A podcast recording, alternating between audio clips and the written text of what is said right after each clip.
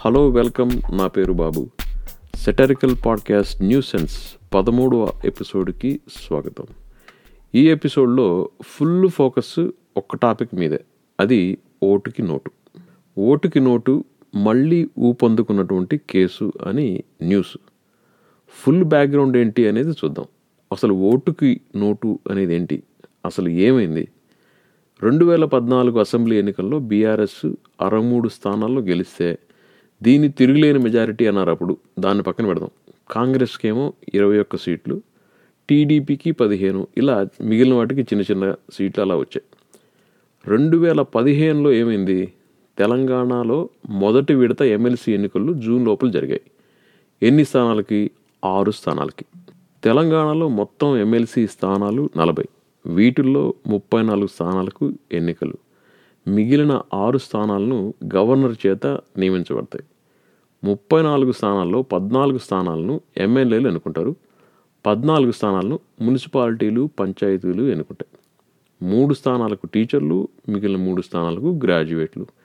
ఇలా డిస్ట్రిబ్యూషన్ అనమాట సో టీడీపీకి అసెంబ్లీలో తెలంగాణలో అప్పట్లో పదిహేను స్థానాలు ఎమ్మెల్సీలు కూడా ఒకటో రెండో ఉండేవి. ఇన్ఫ్లుయెన్స్ పెంచుకోవాలంటే ఏమన్నా చేయాలి? టీడీపీ క్యాండిడేట్ ఒక్కడే అయినా ఒక్క సీట్ తోటి ఇన్ఫ్లుయెన్స్ ఎలా పెంచుకుంటారు అనుకోవచ్చు మనం. ఒక్క స్థానం మాత్రమే ఉంది అని మామూలు జనాలు ఊరుకుంటారు కానీ చంద్రబాబు నాయుడు గారు ఊరుకుంటారా? అస్సలే ఎక్స్పర్టీస్ ఉంది కదా. దేనిలో? రాజకీయాల్లో వెన్నుపోట్లో. ఎమ్మెల్సీ ఎన్నికల్లో టీడీపీ ప్లస్ బీజేపీ క్యాండిడేట్ని ఎట్టాగైనా గెలిపించాలి అని ప్రయత్నాలు చేశారు. ఏంటి? ఎమ్మెల్యేల మెజారిటీ లేకపోయినా చంద్రబాబు మజాక? అయితే ఎమ్మెల్సీల వల్ల ఉపయోగం ఏంటి? ఎగువ సభ అంటారు వీళ్ళని. ట్యాక్సెస్ లేదా ప్రభుత్వ పెట్టుబడులు పెట్టడం వీటిని మినహాయించి మిగిలిన చట్టాలు చేయడంలో ఎమ్మెల్సీలు కూడా ఓటు వేస్తారు. గవర్నమెంట్కి సలహాలు కూడా ఇస్తారు. ఆ విధంగా ఎమ్మెల్యేల మెజారిటీ లేకపోయినా ఎమ్మెల్సీలతో కూటములు కట్టి ఇన్ఫ్లుయెన్స్ చేయొచ్చు. ఆ విధంగా ఎమ్మెల్సీ ఎలక్షన్స్ ఇంపార్టెంట్. ఇంతకీ రేవంత్ రెడ్డి గారికి ఏం పని ఈ ఎమ్మెల్సీ ఎలక్షన్స్లో? ఈయన అసెంబ్లీలో అప్పుడు టీడీపీ ఫ్లోర్ ప్రెసిడెంట్. పాపం రేవంత్ రెడ్డి గారు చంద్రబాబు నాయుడు గారికి చెప్పి చూసారేమో తెలియదు కానీ రేవంత్ రెడ్డి గారినే డైరెక్ట్గా పంపించారు చంద్రబాబు నాయుడు గారు. నామినేటెడ్ ఎమ్మెల్యే ఎల్విస్ స్టీఫెన్సన్ దగ్గరికి. ఏమని? టీడీపీ ఎమ్మెల్సీ క్యాండిడేట్కి ఎట్లాగైనా ఓటు వేయాలి అని.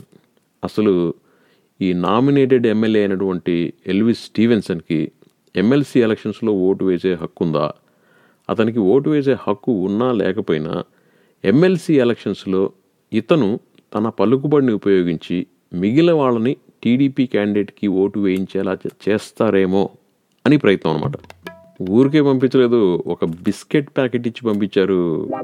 మీరే చెప్పండి ఒక్క బిస్కెట్ ప్యాకెట్కి ఓట్లు వేసే రోజులు అవి ఆ విషయం చంద్రబాబు నాయుడు గారు తెలియదా అందుకే బిస్కెట్ ప్యాకెట్ ఇచ్చారో లేదో తెలియదు కానీ యాభై లక్షల డబ్బులు మటుకు ఇచ్చి పంపించారు రేవంత్ రెడ్డి గారి చేత. బాస్ మొదటి యాభై లక్షలు ఇమ్మన్నారు. మిగిలిన నాలుగు పాయింట్ ఐదు కోట్ల రూపాయలు మళ్ళీ ఇస్తారు అని చెప్పకనే చెప్పేశారు రేవంత్ రెడ్డి గారు. ఇదంతా ఎవరు గమనిస్తున్నారు దగ్గరుండి? అండర్ కవర్ స్టింగ్ ఆపరేషన్లో ఉన్నటువంటి ఏసీబీ అధికారులు. ఇంకేముంది? అయిపోయా చంద్రబాబు నాయుడు గారు ఎల్విస్ స్టీవెన్సన్కి చేసిన ఫోన్ కాల్ కూడా రికార్డ్ చేశారు. చిక్కింది గొర్రె అనుకున్నారు అందరూ. రేవంత్ రెడ్డి గారి రాజకీయ జీవితం చంద్రబాబు నాయుడు గారి రాజకీయ జీవితం ఆ విధంగా ముగిసింది. అలా అనుకుంటే మనం అందరం పప్పులో కాలిసినట్టే. మామూలు మనుషులు యాభై లక్షల రూపాయలతో పట్టుబడితే స్టింగ్ ఆపరేషన్ పక్కన పెట్టి ఎక్కడ పట్టుబడినా తీసుకుపోయి జైల్లో వేస్తారు. ఇంత డబ్బు ఎక్కడిది? ఎలా కొట్టేశావు? ఎట్టా కొట్టేశావు? అని ఇలా ప్రశ్నలతో ముంచేస్తారు. కాకపోతే పట్టుబడింది రేవంత్ రెడ్డి గారు దాని వెనుకున్నది పవర్ఫుల్ ఆంధ్ర సీఎం చంద్రబాబు నాయుడు గారు. ఇంకేముంది? రేవంత్ రెడ్డి గారిని నాలుగు రోజులు జైల్లో పెట్టినా ఇట్టే బయటకు వచ్చేసారు ఇది జరిగింది ఎప్పుడు రెండు వేల పదిహేనులో. వీడియో ప్రూఫ్ ఉంది ఆడియో ప్రూఫ్ ఉంది డైరెక్ట్ సాక్షులు కూడా ఉన్నారు. అయినా ఒక్కరికి కూడా గత ఎనిమిది తొమ్మిది సంవత్సరాల్లో శిక్ష పడలేదు. తప్పించుకు తిరుగువాడు ధన్యుడు సుమతి. ఆ ధన్యులే మన రేవంత్ రెడ్డి గారు మన చంద్రబాబు నాయుడు గారు. ఈ లెక్కన ఏ రాజకీయ పార్టీ అయినా తీసుకోండి. మనకుండేది ఇటువంటి ధనులే ఇంతకీ ఆ ఎమ్మెల్సీ ఎలక్షన్స్లో టీడీపీ క్యాండిడేట్ గెలిచాడా? లేదు. ఇంత బతుకు బతికి ఇంటెనక చచ్చినట్టు సీటు బాయ డబ్బు బాయ పేరు బాయ పరువు బాయ. చంద్రబాబు నాయుడు గారు అప్పుడు ఏమన్నారు తెలుసా? అసలు విషయం గురించి కాకుండా అన్నీ మాట్లాడారు. ఎగ్జామ్లో కాపీ కొడుతూ పట్టుబడ్డ స్టూడెంట్ని కాపీ కొట్టావా లేదా అని అడిగితే ఆ విషయం చెప్పకుండా నా మీద పక్క స్టూడెంట్ ఎలా కంప్లైంట్ చేస్తాడు? ఎగ్జామ్ ఇన్విజిలేటర్ కదా నన్ను పట్టుకోవాల్సింది. అంటే ఎలా ఉంటుంది? అట్లానమాట ఇది. అలానే ఇది ఎలక్షన్స్కి సంబంధించినటువంటి విషయం కాబట్టి ఎలక్షన్ కమిషన్ కిందకి రావాలి ఈ విషయం. స్టేట్ ఏసీబీ ఎలా దీని మీద చర్యలు తీసుకుంటుంది అని కేసీఆర్ నా టీడీపీ ఎమ్మెల్యేలను లాగేసుకున్నారు. ఇదంతా స్టార్ట్ చేసింది ఆయనే అని అడిగిన ప్రశ్నకు సమాధానం చెప్పకుండా ఈ విధంగా సమాధానం చెప్పారు కాలేజీ వైవాలో ఇటువంటి సమాధానాలు చెప్పి ఉంటే పాస్ అవడం పక్కన పెట్టి నేను కూడా రాజకీయాల్లో రాణించేవాడేమో ఒక ఎమ్మెల్యే కాకపోయినా కనీసం ఒక వార్డ్ కౌన్సిలర్ అయినా అయ్యిండేవాడిని డెఫినెట్గా. అదే టైంలో కేసీఆర్ నా ఎమ్మెల్యేలను లాగేసుకున్నాడు అని గొంతు చించుకుని అరిచినటువంటి చంద్రబాబు నాయుడు గారు ఆంధ్రాలో క్లీన్ పాలిటిక్స్ నడిపించారు. అబ్బా అంత క్లీన్ పాలిటిక్స్ నడిపిస్తే ఈయన చంద్రబాబు నాయుడు గారు ఎలా అవుతారు? ఆంధ్రాలో ఏం చేశారు? ఇదే టైంలో ఇరవై మూడు మంది వైఎస్ఆర్సీపీ ఎమ్మెల్యేలను లాగేసుకున్నారు. బాలకృష్ణ గారు మా బ్లడ్ వేరు మా బ్లడ్ వేరు అని తొడగొట్టి మరి ఎందుకు చెప్తారంటే ఎందుకే? మనం అప్పుడప్పుడు న్యూస్లో చూస్తూ ఉంటాం. ఓటుకు నోటు కేసు వేగవంతం అవుతున్నది అని. ఏంది వేగవంతం అయ్యేది? అలా అంటూనే ఉంటారు అంతే. అయితే ఇప్పుడేంటి పరిస్థితి లేటెస్ట్గా? బీఆర్ఎస్ ఎమ్మెల్యేలు సుప్రీంకోర్టులో కేసు వేశారు.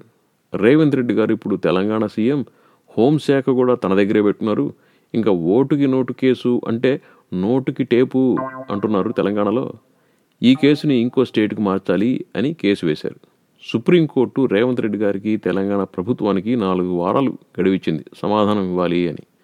జడ్జి గారు చంద్రబాబు నాయుడు గారిని లేదా రేవంత్ రెడ్డి గారిని అడగాల్సినటువంటి మొదటి ప్రశ్న ఏంటో తెలుసా? అసలు ఏంటి గురు? తెలంగాణ ఆంధ్ర ప్రజలు మీకు ఎలా కనిపిస్తున్నారు? ఒక్క మాదిరిగా కూడా కనిపించట్లేదా? అని. కానీ జడ్జి గారు మీడియా అలా అడగలేరు. అందుకే ఈ పాడ్కాస్ట్ ద్వారా నేను అడిగేస్తున్నాను. అసలు ఏంటి గురు ఇదంతా? ప్రజల్లో చైతన్యం రానంత వరకు వీళ్ళని నిలదీసి అడగనంత వరకు ఏ పార్టీకి ఓటేసినా ఒకటే.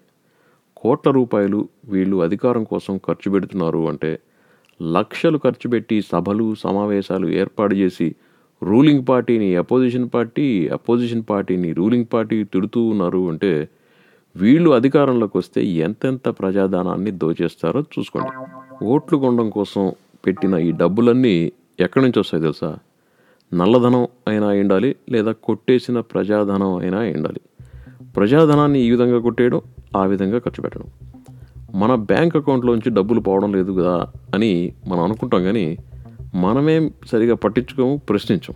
ఒక పెద్ద నీళ్ళ ట్యాంకును ఊహించుకోండి ఈ నీళ్ళ ట్యాంకు ప్రజలందరిది. ఈ ట్యాంకులో నీళ్ళని సరిగా వాడేలా చూడడం కోసం మనం ఒకరిని పెట్టుకుంటాం. అదే మన రూలింగ్ పార్టీ లేదా ప్రభుత్వం. ఈ ప్రభుత్వం ఏం చేస్తుంది? చిన్నగా ఒక చిల్లుబడినటువంటి బకెట్ని తీసుకొని ఈ ట్యాంకులో నీళ్ళని ఇంకో ట్యాంకులోకి లేదా చెట్లకు వేరే ఇళ్ళకు ఇలా సరఫరా చేస్తుంది అనుకుందాం. కాకపోతే ఈ చిల్లిలోంచి వచ్చే నీళ్ళని వీళ్ళు వేరే ట్యాంకులోకి మనకు తెలియకుండా మెళ్ళిస్తున్నారు అనుకుందాం. బయట నుండి చూస్తే మనకేమనిపిస్తుంది? ఓహో వీళ్ళు బాగా మెయింటైన్ చేస్తున్నారు కదా అనుకుంటాం. కానీ మళ్ళిస్తున్న నీళ్ళ గురించి మనకు తెలియదు. తెలిసినా ప్రశ్నించం. ప్రశ్నించడం అన్నా నేర్చుకోవాలి లేదా అంతా బాగుంది అని ఫ్రెష్గా ఫుడ్ తిని తొంగోవాలి. ఫుడ్ తిని తొంగడం ఈజీనే కాకపోతే మన ట్యాంకులో నీళ్ళుండవు చివరికి. ఇది మన ఓటుకి నోటు న్యూసెన్స్. మీకేమైనా కామెంట్స్ ఉంటే nuisance dot podcast at Gmail dot కామ్కి పంపించగలరు. Thank you very much. Next ఎపిసోడ్లో మళ్ళీ కలుసుకుందాం. అంతవరకు సెలవు. నమస్తే. సీ సోన్